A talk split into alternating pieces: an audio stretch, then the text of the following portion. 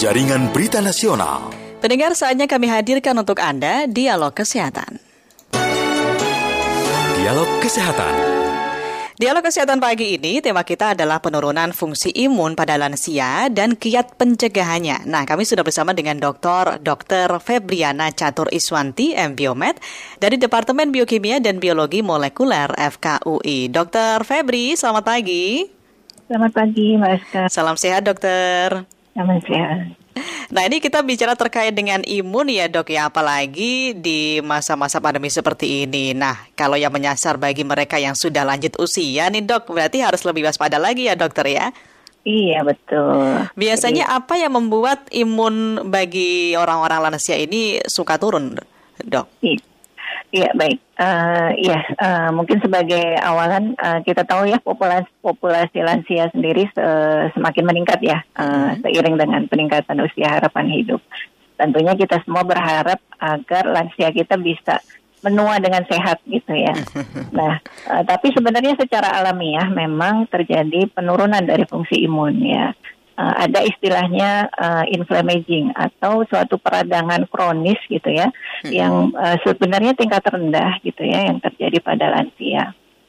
Nah, pada kondisi ini biasanya terjadi uh, peningkatan dari kadar sitokin maupun kemokin yang proinflamasi ya, uh, mulai dari L6, CRP okay. biasanya juga meningkat.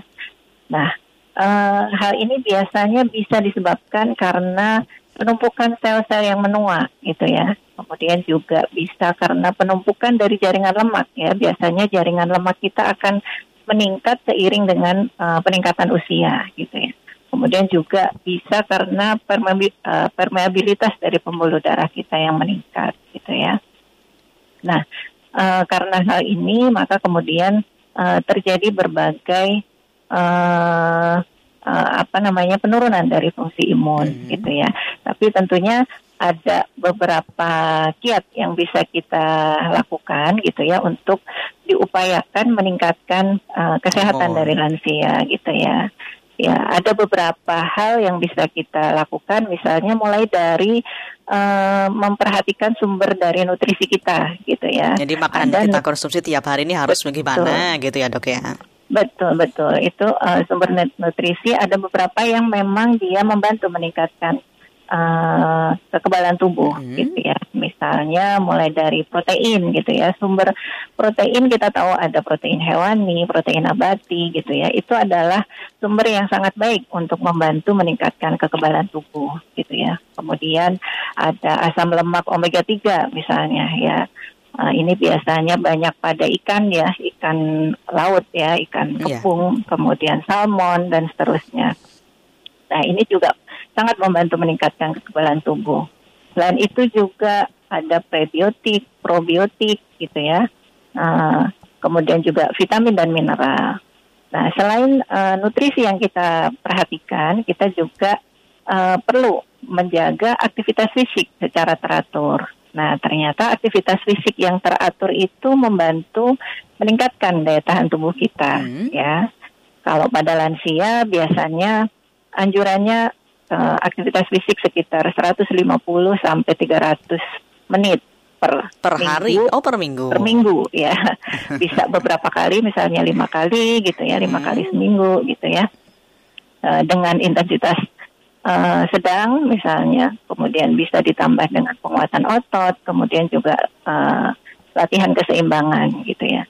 Nah, Kemudian tapi dokter itu, kalau kalau tadi ya? bicara terkait dengan olahraga, aktivitas hmm. gerak hmm. yang cukup aktif, itu kan kadang kalau hmm. lansia biasanya nggak suka yang berat-berat olahraganya, yang ringan-ringan aja gitu ya dok ya. Iya. Ini bebas ya dok ya? ya? Ya betul. Jadi sebenarnya bisa dipilih walaupun uh, usia sudah semakin meningkat hmm. gitu ya. Ada cukup banyak uh, aktivitas fisik yang aman untuk lansia gitu ya. Misalnya kalau olahraga uh, bisa sambil duduk gitu ya dengan uh, olahraga sambil beberapa. Iya betul menggerakkan beberapa uh, otot mm. untuk apa namanya mulai dari pemanasan, okay. kemudian uh, latihan intinya dan mm. seterusnya itu bisa dilakukan menyesuaikan dengan kondisi tubuh lansia tersebut. Yang gitu penting ya. ada gerak gitu ya daripada kita diam di kamar aja begitu ya untuk uh, teman-teman lansia ya, dokter. Iya, iya betul. Oke, okay. dokter tahan. Yang penting iya. juga. Oh ada lagi, Oke, silakan. Iya, uh, vaksinasi atau imunisasi ya. Mungkin kalau yang uh, sekarang sedang banyak kita tahu kan uh, vaksin terhadap COVID gitu ya. Tapi ada imunisasi yang sangat dianjurkan juga pada lansia selain COVID ya. Uh, antara lain misalnya vaksin flu ya, karena uh, daya tahan tubuhnya semakin menurun, uh, perlu uh, divaksin dengan uh, vaksin flu. Nah ini biasanya per tahun ya satu kali setahun itu sangat membantu meningkatkan kekebalan tubuh. Kemudian juga vaksin lain yang dianjurkan adalah hmm. vaksin pneumokok ya. Vaksin pneumokok ini diberikan dua dosis. Nah ini membantu mencegah penyakit pneumokokus ya bisa. Nah, pneumokokus itu bisa menyebabkan peradangan pada paru. Nah itu yang biasanya uh, karena kekebalan tubuh yang turun pada lansia uh, infeksi ini bisa menjadi berat gitu ya. Okay, nah, kemudian baik. terakhir adalah vaksin zoster ya. Nah, ini biasanya mencegah herpes zoster ya. Nah, ini juga akan membantu meningkatkan uh, daya daya tahan atau kekebalan tubuh, tubuh kita. pada lansia. Ya. Oke, okay. dok ini sudah ada beberapa pendengar kita yang nungguin mau ngobrol sama dokter ini ya. Baik, kita terima dulu ya dok ya. Ada Pak Ridwan di Tanah Grogol. Pak Ridwan, selamat pagi. Selamat pagi, Tanah Grogot, Mbak. Oh, Tanah Grogot. Kalimantan Timur. Oh, di, di Kalimantan Timur, Tanah Grogot ya, Pak ya, bukan Grogol ya. Iya. Silakan Pak Ridwan. Ya Mbak Aska ya? Iya, betul. Ya, salam sehat Mbak Aska salam dan sehat juga, Pak. Ibu dokter. Ya. eh, saya kasih saya kasih tahu dulu ya profil. Saya tingginya 161, berat badan saya lupa nih, golongan darah oh eh, apa ya usia sudah 54 tahun dok. 54. Ya. ya, jadi gini, dulu olahraga saya ketika saya masih SMP itu saya suka bermain catur dan tenis meja, kemudian juga ngelatih karate. Okay. Nah, seiring itu setelah saya bekerja karena saya di lapangan ya sebagai eh, tenaga pemadam kebakaran, saya merasa memang banyak penurunan di usia yang sudah 54 tahun ini udah mau menjelang ya 55 seperti itu 54 eh, bulan Mei kemarin. Hmm. Jadi untuk vaksin saya sudah tiga kali sih memang vaksin ini. Oh vaksin vaksin apa ini Pak Ridwan? Eh, saya lupa kemarin anda meriksa di Peduli Lindungi. Oh, itu vaksin COVID. Jelas, saya pikir ya, vaksin ya, ya. untuk yang imun, bukan ya? oh, oh, oh, berarti. Nah, ini saya ada lagi berarti berarti ada ya untuk imunnya. Nah, untuk vaksin COVID itu saya udah tiga kali. Hmm. Artinya gini, itu sudah membantu itu sudah membantu saya alhamdulillah memang waktu itu memang saya juga terkena covid demam sering ditengkuk leher itu dan punggung saya itu panas sekali gitu kan. Tapi dengan adanya COVID ini membantu sekali Bu Dokter. Nah, terkait dengan itu Mbak Aska dan Ibu Dokter, eh, terkait dengan saya katakan tadi saya golongan darah oh ya, ada hmm. yang saya tidak cocok. Seharusnya kan kalau kita makan buah seperti itu kan katakanlah jeruk, apel dan lain sebagainya itu saya beli. Kadang-kadang itu di lambung saya malah saya sering pusing Sakit. dan oh. terganggu ya tapi hmm. kalau makanan eh, apa ya seperti daging kambing atau hmm. daging yang lainnya malah cocok sama pakai telur itu nah itu sehat gitu nah. kalau yang enak-enak malah cocok ini kayaknya Pak Ridwan tapi kan tapi kan saya tidak bisa membeli itu setiap ya, hari uh, seperti itu okay, okay. jadi jadi pertanyaannya jangan, gimana nih nah jadi untuk apa tadi yang kata Mbak Ska ada untuk imunitas ah, itu vaksin buat imunitas ah. Ah, olahraga itu seperti catur itu kan agar kita tidak lupa ya Alzheimer ya orang tua itu kan suka lupa. okay. nah itu singkat saya saja Pak Ridwan karena sudah ada pendengar nah, lainnya nunggu juga. Ya jadi saya pengen jawabannya untuk yang usia dan golongan itu tadi makanan itu kan sekarang ini kan kita tidak tahu. Oke, jadi makanannya apa makanan yang bisa dikonsumsi gitu ya. yang paling bagus Makasih. gitu pokoknya ya, paling sehat lah ya. Terima kasih Pak Ridwan ya. Terima kasih. Ada Pak Udin di Depok. Pak Udin selamat pagi. Selamat pagi. Assalamualaikum warahmatullahi wabarakatuh. Waalaikumsalam Pak Udin. Silakan nah, Pak Udin. Ibu siapa? Ibu siapa? Ada Dokter Febri. Oh ya, Ibu Dokter Febriana, dokter biologi monokuler sama Ibu penyiarnya.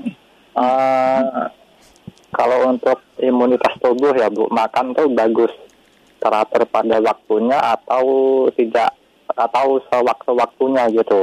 Pokoknya makan sekenyang-kenyangnya gitu. Bagusan yang mana Bu untuk imunitas tubuh tuh. Demikian terima kasih. Makanya cukup sama yang makan kenyang gitu. Yang paling bagus yang mana gitu ya Pak ya? Uh, kalau misalnya makan dijamin nih Ah, jam pagi siang sore teratur gitu Hmm. atau makan sewaktu-waktunya sewaktu-waktu saya mau makan kalau pengen makan ya makan, kalau nggak mak- kalau nggak pengen nggak makan gitu ya maksudnya. ya? nah, nah itu untuk imun tubuh kayak gimana Bagusan yang mana gitu ya. Oke, baik. Itu saja Pak Udin ya.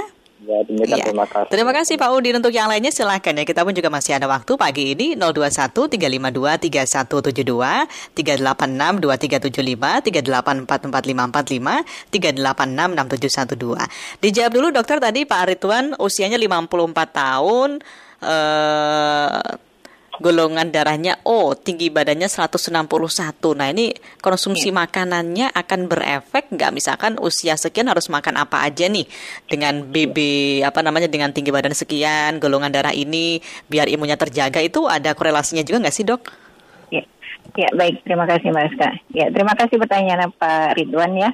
Sayangnya Bapak eh, lupa ya berat badannya. Jadi saya eh, tidak tahu nih apakah eh, normal atau overweight atau apa gitu ya. Tapi ini saya jawab secara umum saja. Intinya prinsip dari eh, makanan ini adalah eh, gizinya cukup dan seimbang gitu ya. Nah, masalah eh, tadi misalnya makan daging kambing dan seterusnya gitu ya.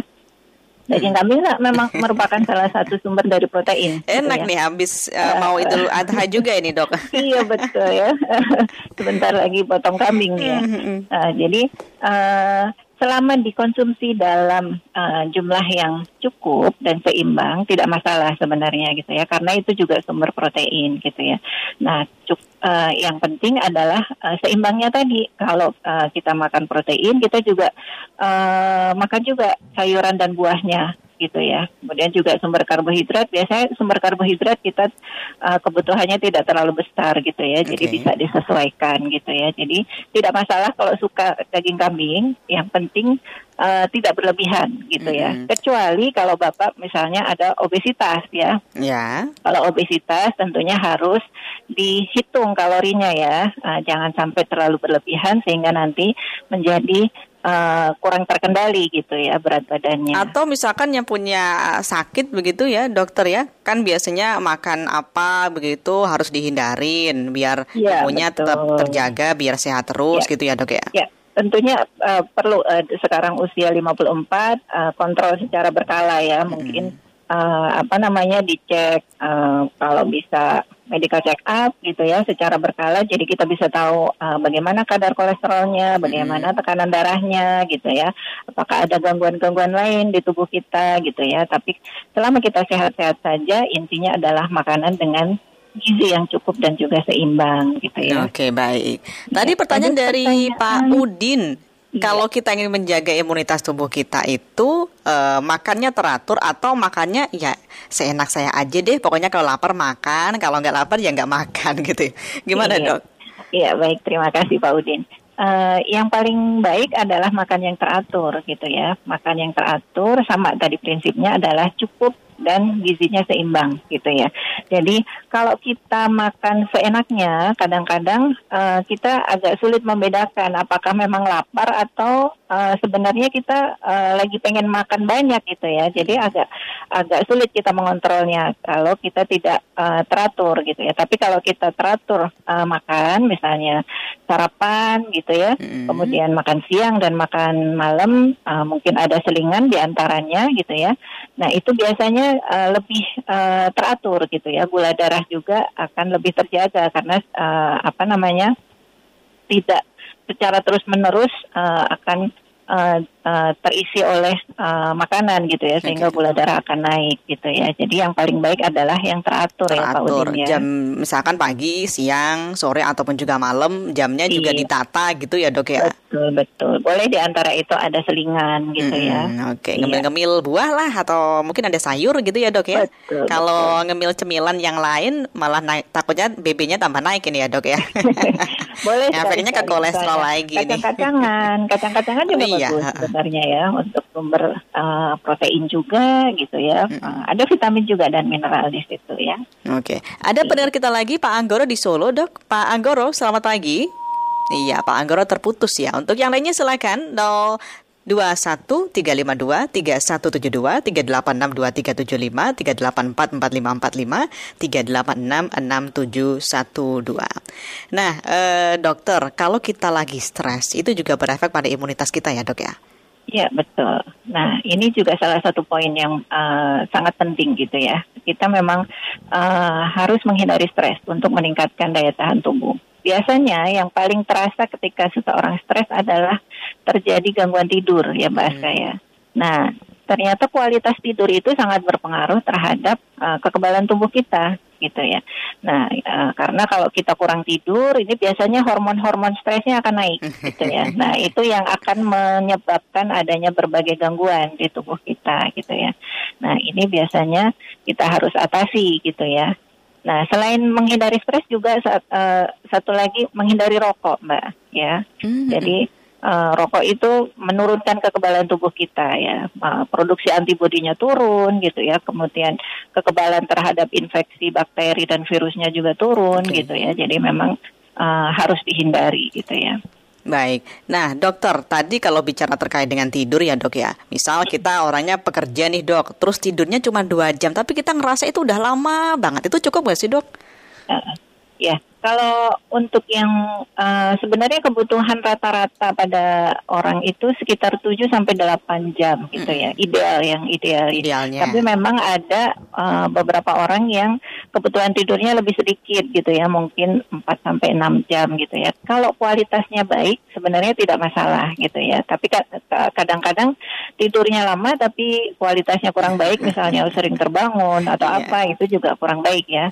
Gitu. Tapi Uh, mungkin kalau tidur malamnya sedikit bisa ditambah dengan tidur siang sebentar ya. Tidur siang biasanya uh, setengah jam cukup untuk tidur siang gitu ya. Itu membantu uh, mengistirahatkan tubuh gitu ya. Dan Baik. memang pada saat tidur malam itu ada hormon-hormon uh, yang bekerja membantu proses uh, perbaikan dari berbagai sel yang ada di tubuh kita gitu ya. Oke, okay.